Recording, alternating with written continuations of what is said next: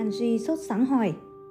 Nếu thế thì tất cả loài thú đều phải chuyển kiếp thành chó mèo mới có hy vọng làm người hay sao? Ông Chris lắc đầu. Không hẳn thế. Thú rừng cũng có thể thành người, nhưng mang thân xác của những con người man dợ, thấp kém. Đa số được sinh ra trong những bộ lạc sống sơ khai. Nhiều người còn mang nhiều thú tính dã man hay những kẻ trì độn, lười biếng, ngu si, không biết làm gì vì chưa phát triển được trí thông minh. Trong những kiếp sống đầu tiên mang thân xác con người, những người này vẫn sống thiên về bản năng như loài vật. Họ tham lam, hung dữ, chưa biết kiểm soát hành động vì chưa biết gì về những quy luật tác động trong thế giới loài người. Luật quan trọng đầu tiên áp dụng trong thế giới loài người là luật luân hồi. Luật này nói rằng khi sinh lực chuyển hóa thành cá nhân riêng biệt, nó sẽ phải tái sinh nhiều lần qua những kiếp sống khác nhau để học tất cả những bài học có thể học được. Từ đó, nó sẽ biết cách thanh lọc các yếu tố ô nhiễm qua kinh nghiệm của những kiếp sống. Luật quan trọng thứ hai tác động đến con người là luật nhân quả. Theo luật này thì mọi tư tưởng, lời nói hay hành động xuất phát từ con người đều sinh ra kết quả tương ứng rõ rệt và kết quả này phải được giải quyết ít lâu sau đó hay qua nhiều kiếp sống để học hỏi, rút kinh nghiệm. Luật này rất đơn giản vì gieo nhân nào gặt quả đó. Hành động nào của ta gây ra đau khổ cho người khác thì ta phải trả giá bằng sự đau khổ do hành động tương tự của người khác gây cho ta. Hoặc trong kiếp này hay kiếp sau, khi vừa chuyển kiếp thành người thì hành động hay tư tưởng, lời nói của con người thường bị ảnh hưởng bởi loài thú trong kiếp trước, nên ít nhiều mang tính tham lam, ích kỷ, độc ác. Họ sẽ gặp nhiều đau khổ do chính tư tưởng, hành động và lời nói của họ gây ra trong hàng trăm kiếp đầu tiên làm người. Những người này tích lũy rất nhiều nhân xấu vì chưa học được bài học mà họ cần phải học. Tuy họ gặp đau khổ, nhưng chưa biết cách giải quyết ra sao. Phần lớn chưa tiến bộ hay học hỏi gì mà sống theo những thú tính của loài vật. Có bản năng chiếm đoạt, giành giật, cướp bóc bất cứ thứ gì của người khác. Bản năng thú tính của họ sẽ thúc giục họ dùng sức mạnh để dành cho được cái mà họ muốn. Trong khoảng hàng trăm kiếp sống đầu tiên, những người này tạo nhiều nhân xấu hơn là nhân tốt và cứ liên miên tái sinh trong vòng luân hồi. Lúc làm người, khi làm thú vật để học hỏi thêm, nhiều người quan niệm luân hồi hay tiến hóa, nghĩa là tiến lên những kiếp sống hoàn cảnh tốt đẹp hơn điều đó là không đúng. Luân hồi nghĩa là đi lên hay đi xuống trong một cái vòng luẩn quẩn. Có khi làm người, có khi làm thú vật, có khi còn xuống thấp hơn các loại ma quỷ, không nơi nương tựa, lang thang không định hướng, đầu óc ngu si, vất vưởng trong một thời gian rất dài. Angie hỏi, nhưng họ đã làm gì mà phải gặp hoàn cảnh đó? Ông chris mỉm cười bất cứ một hành động nào cũng tạo ra một nhân, và đã có nhân thì phải có quả. Đó là quy luật của vũ trụ. Bất cứ hành động nào cũng tạo ra một phản hồi tương ứng. Nếu bà ném một vật lên không trung, thì vật đó phải rơi xuống vì sức hút của trái đất. Cái lực ném lên và lực rơi xuống đều tương đương như nhau. Nếu bà ném một viên đá xuống một mặt hồ phẳng lặng sẽ gây nước bắn ra tung tóe. Nếu đời nay con người gây ra một số nhân xấu, rồi đời sau lại gây thêm một số nhân xấu nữa, và cứ như thế thì số nhân xấu gây ra càng ngày càng trồng chất.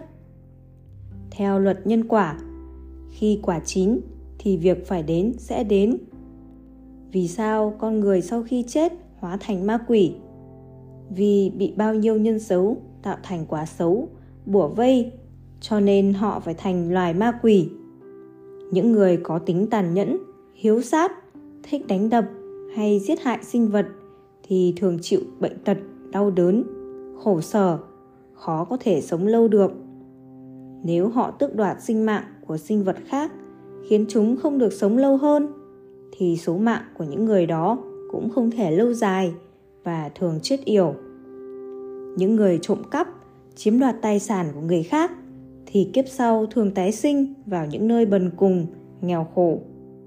Điều này cũng dễ hiểu, vì chiếm đoạt tài sản của người khác khiến cho người ta lâm vào cảnh túng thiếu, thì trước sau, kẻ chiếm đoạt cũng gặp phải cảnh nghèo nàn, cơ cực. Vì hiểu biết, cho nên con người tập nhiễm những điều xấu, lâu dần trở thành thói quen ác động kết quả là họ phải hứng chịu vô số hoàn cảnh khổ sở, bệnh tật. Có nói ra cũng không thể kể hết được. Khi trải qua hàng trăm kiếp sống, lúc thế này, lúc thế khác, lúc sướng, lúc khổ, lúc lên voi, khi xuống chó, con người bắt đầu học được nhiều hơn nên hiểu rằng làm việc xấu sẽ gây khó khăn cho họ. Còn làm chuyện tốt thì kết quả là gặp may mắn, thuận lợi hơn. Khi đã biết cách kìm hãm thú tính, chuyển qua làm những việc tốt lành, thì thực thể bắt đầu giai đoạn tiến hóa để thanh lọc các yếu tố ô trược. Theo thời gian, qua nhiều kiếp sống, họ tiến đến mức mà nhân tốt tạo ra trong một kiếp nhiều hơn là nhân xấu.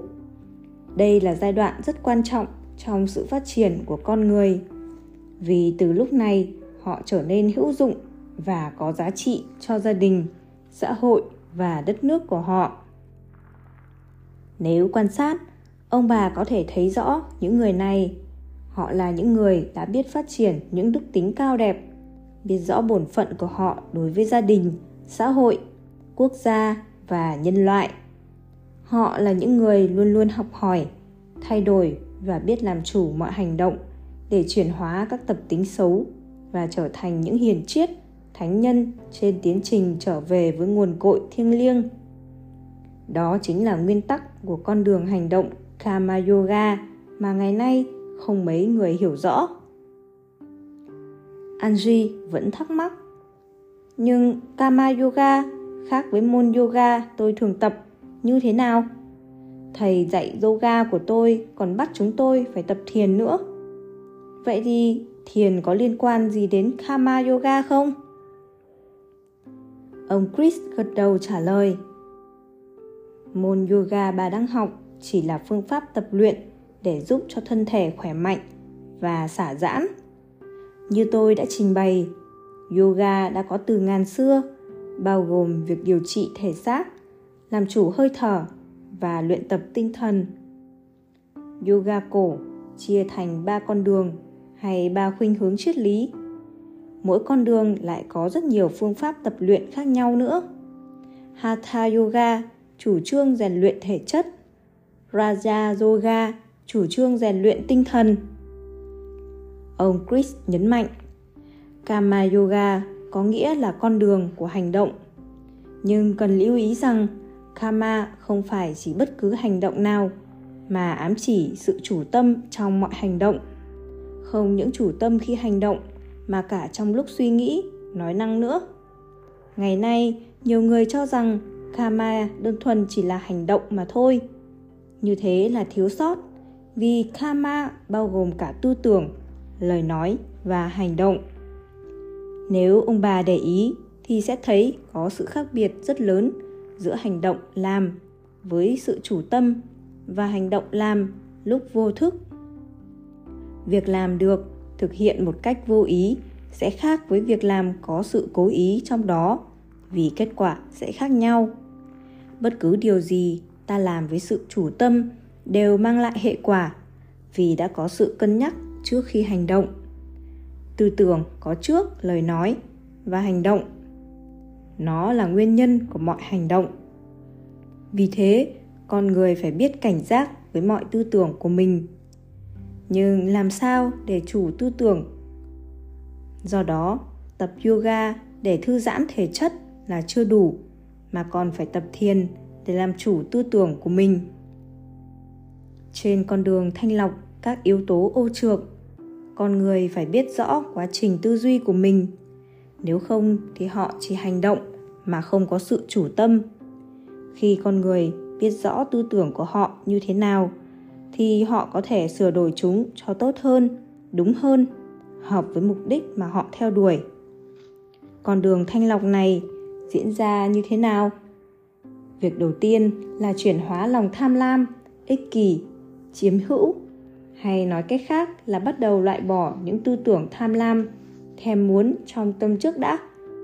Khi tâm hồn trong sạch thì lời nói và hành động cũng trong sạch theo. Khi đã hiểu rõ luật nhân quả, họ sẽ cố gắng thanh lọc, loại bỏ những tư tưởng ích kỷ trong tâm và tránh những hành động tham lam. Ông chris mỉm cười nói, tuy nhiên, ông bà cũng nên lưu ý rằng có nhiều người chỉ muốn làm việc tốt để kiếp sau họ được hưởng một cuộc sống tốt đẹp hơn. Họ sẵn sàng bỏ tiền ra làm từ thiện để sau này được sinh ra trong gia đình giàu có. Đó là một sự trao đổi bỏ cái này để đổi lấy một cái khác như thế vẫn là tham lam, đầy tính chấp ngã. Hành động thiện cần được làm với sự sáng suốt. Biết rằng nếu không làm thế, con người chỉ đem lại thất vọng, đau khổ cho chính họ. Làm việc thiện là điều tiên quyết, giúp con người sống thoải mái, an nhiên tự tại, hòa nhịp với bản thân và với tất cả mọi người. Nghĩ đến kết quả chỉ là một sự mong cầu tham lam và ích kỷ. Tất cả những gì ham muốn mong cầu chỉ mang đến sự thất vọng. Không có sự mong cầu nào trở thành hiện thực như đã muốn. Sự mong cầu khiến con người chỉ chú ý đến tương lai xa vời và như thế là không đúng với con đường hành động Kama Yoga. Hành động thiện phải được thực hiện bằng cả tâm hồn một cách tự nhiên, không có bất cứ cái gì khác xen vào thì mới thật sự là việc thiện. Làm việc thiện để cho người khác biết là không đúng vì có yếu tố cá nhân tiềm ẩn trong đó. Angie hỏi tiếp, nếu luật nhân quả là đúng thì tại sao hiện giờ có những người làm bao điều ác mà vẫn sống thoải mái sung sướng không bị sao cả nhiều người gian lận lừa bịp chiếm đoạt tài sản của người khác mà họ vẫn sống thành thơi, sức khỏe vẫn tốt. Tại sao họ không bị trừng phạt? Chris bật cười. Họ chưa từng bị trừng phạt đó thôi. Họ sẽ lãnh những hậu quả của những việc họ làm. Nếu không phải lúc này, thì vào lúc khác. Nếu không kiếp này, thì kiếp khác. Vì cuộc đời chúng ta là hữu hạn, nên không mấy ai có thể nhìn rõ những tác động của tạo hóa trong vũ trụ này, không có gì xảy ra ngẫu nhiên, mà tất cả đều tuân theo những quy luật bất biến. Tất cả các hành tinh, mặt trời, mặt trăng đều tuân theo quy luật của vũ trụ. Trái đất ta đang sống cũng như thế. Vì luật vũ trụ không phân biệt hay thiên vị với bất kỳ ai, gieo nhân nào sẽ gặt quả đó. Khi quả đến lúc chín thì sự việc sẽ xảy ra khi bước vào cuộc đời. Tất cả mọi người đều mang theo một số thói quen từ quá khứ hay những kiếp sống trước. Những gì xảy ra cho chúng ta trong đời sống hiện tại đều là quả của các nhân đã gieo trồng từ trước. Bất cứ hành động, lời nói hay tư tưởng nào của chúng ta cũng đều là nhân và có khi nó trổ quả ngay lúc này, nhưng có khi nó tiềm ẩn và trổ quả vào lúc khác chúng ta là người tạo ra số phận của mình. Không ai có thể thật sự làm gì cho ta được.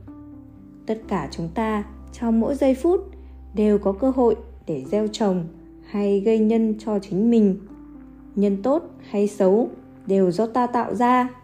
Và khi nào nó trổ quả, còn tùy thuộc vào nhiều yếu tố khác nữa. Ông chris ngừng lại và kết luận. Hôm nay chúng ta đã bàn luận về con đường hành động kama yoga một nền minh triết cổ xưa mà hiện nay rất ít ai biết đến tôi muốn nhấn mạnh rằng Đó là minh triết của vũ trụ, chứ không phải của riêng Ấn Độ đâu. Mặc dù ngày nay người ta vẫn cho rằng nó xuất phát từ xứ Ấn. Thật ra, luật vũ trụ bao trùm khắp mọi nơi và chi phối vạn vật. Nó không dành riêng cho một nơi nào hay địa phương nào. Cả từ ngàn xưa, đã có những nền văn minh với các nhà hiền triết đã học hỏi, tìm hiểu và nghiên cứu về những điều này. Những người được thụ giáo từ nền văn minh minh triết này đã đi khắp nơi truyền dạy cho mọi người. Tùy theo nơi họ đến, tùy điều kiện và phong tục địa phương mà phương pháp truyền dạy cũng thay đổi phần nào. Nhưng minh triết hay luật vũ trụ thì không bao giờ thay đổi. Tiếc thay, ngày nay người ta chỉ nói đến phương pháp chứ không mấy ai đề cập đến triết lý. Do đó, đối với phần lớn mọi người, yoga chỉ là một phương pháp luyện tập thể chất và thiền định cũng chỉ là một phương pháp tĩnh tâm để thư giãn đầu óc mà thôi. Khi chúng tôi trao đổi về đề tài Kama Yoga, ông Thomas cho biết bài học quan trọng mà cá nhân ông đã học được qua các kiếp sống là việc phát triển tình thương. Đó là một tư tưởng bất ngờ nảy sinh trong kiếp sống của ông tại Atlantis, mặc dù lúc đó những người dân xứ này chưa biết gì về tình thương. Vì lý do nào đó, ông hối hận và có ý nghĩ thương yêu Kho trong giờ phút cuối của kiếp sống đó. Nó trở thành một động lực rất mạnh dẫn dắt ông trong những kiếp sau để học hỏi, phát triển tình thương. Ông Thomas nói rằng buổi nói chuyện với ông Chris về Kama Yoga cũng giúp cho vợ chồng ông hiểu thêm về các quy luật vũ trụ như luân hồi và nhân quả. Mặc dù ông đã được học về những điều này trong những kiếp trước, nhưng ông vẫn chưa ý thức được rõ nét. Ông tiết lộ rằng trong chu kỳ hiện tại, hai quy luật này là bài học quan trọng mà tất cả mọi người đều phải học để biết về sự vận hành trong vũ trụ và hậu quả mà họ gây ra. Ông kết luận, đừng bao giờ làm bất cứ việc gì mà không suy xét đến hậu quả của nó.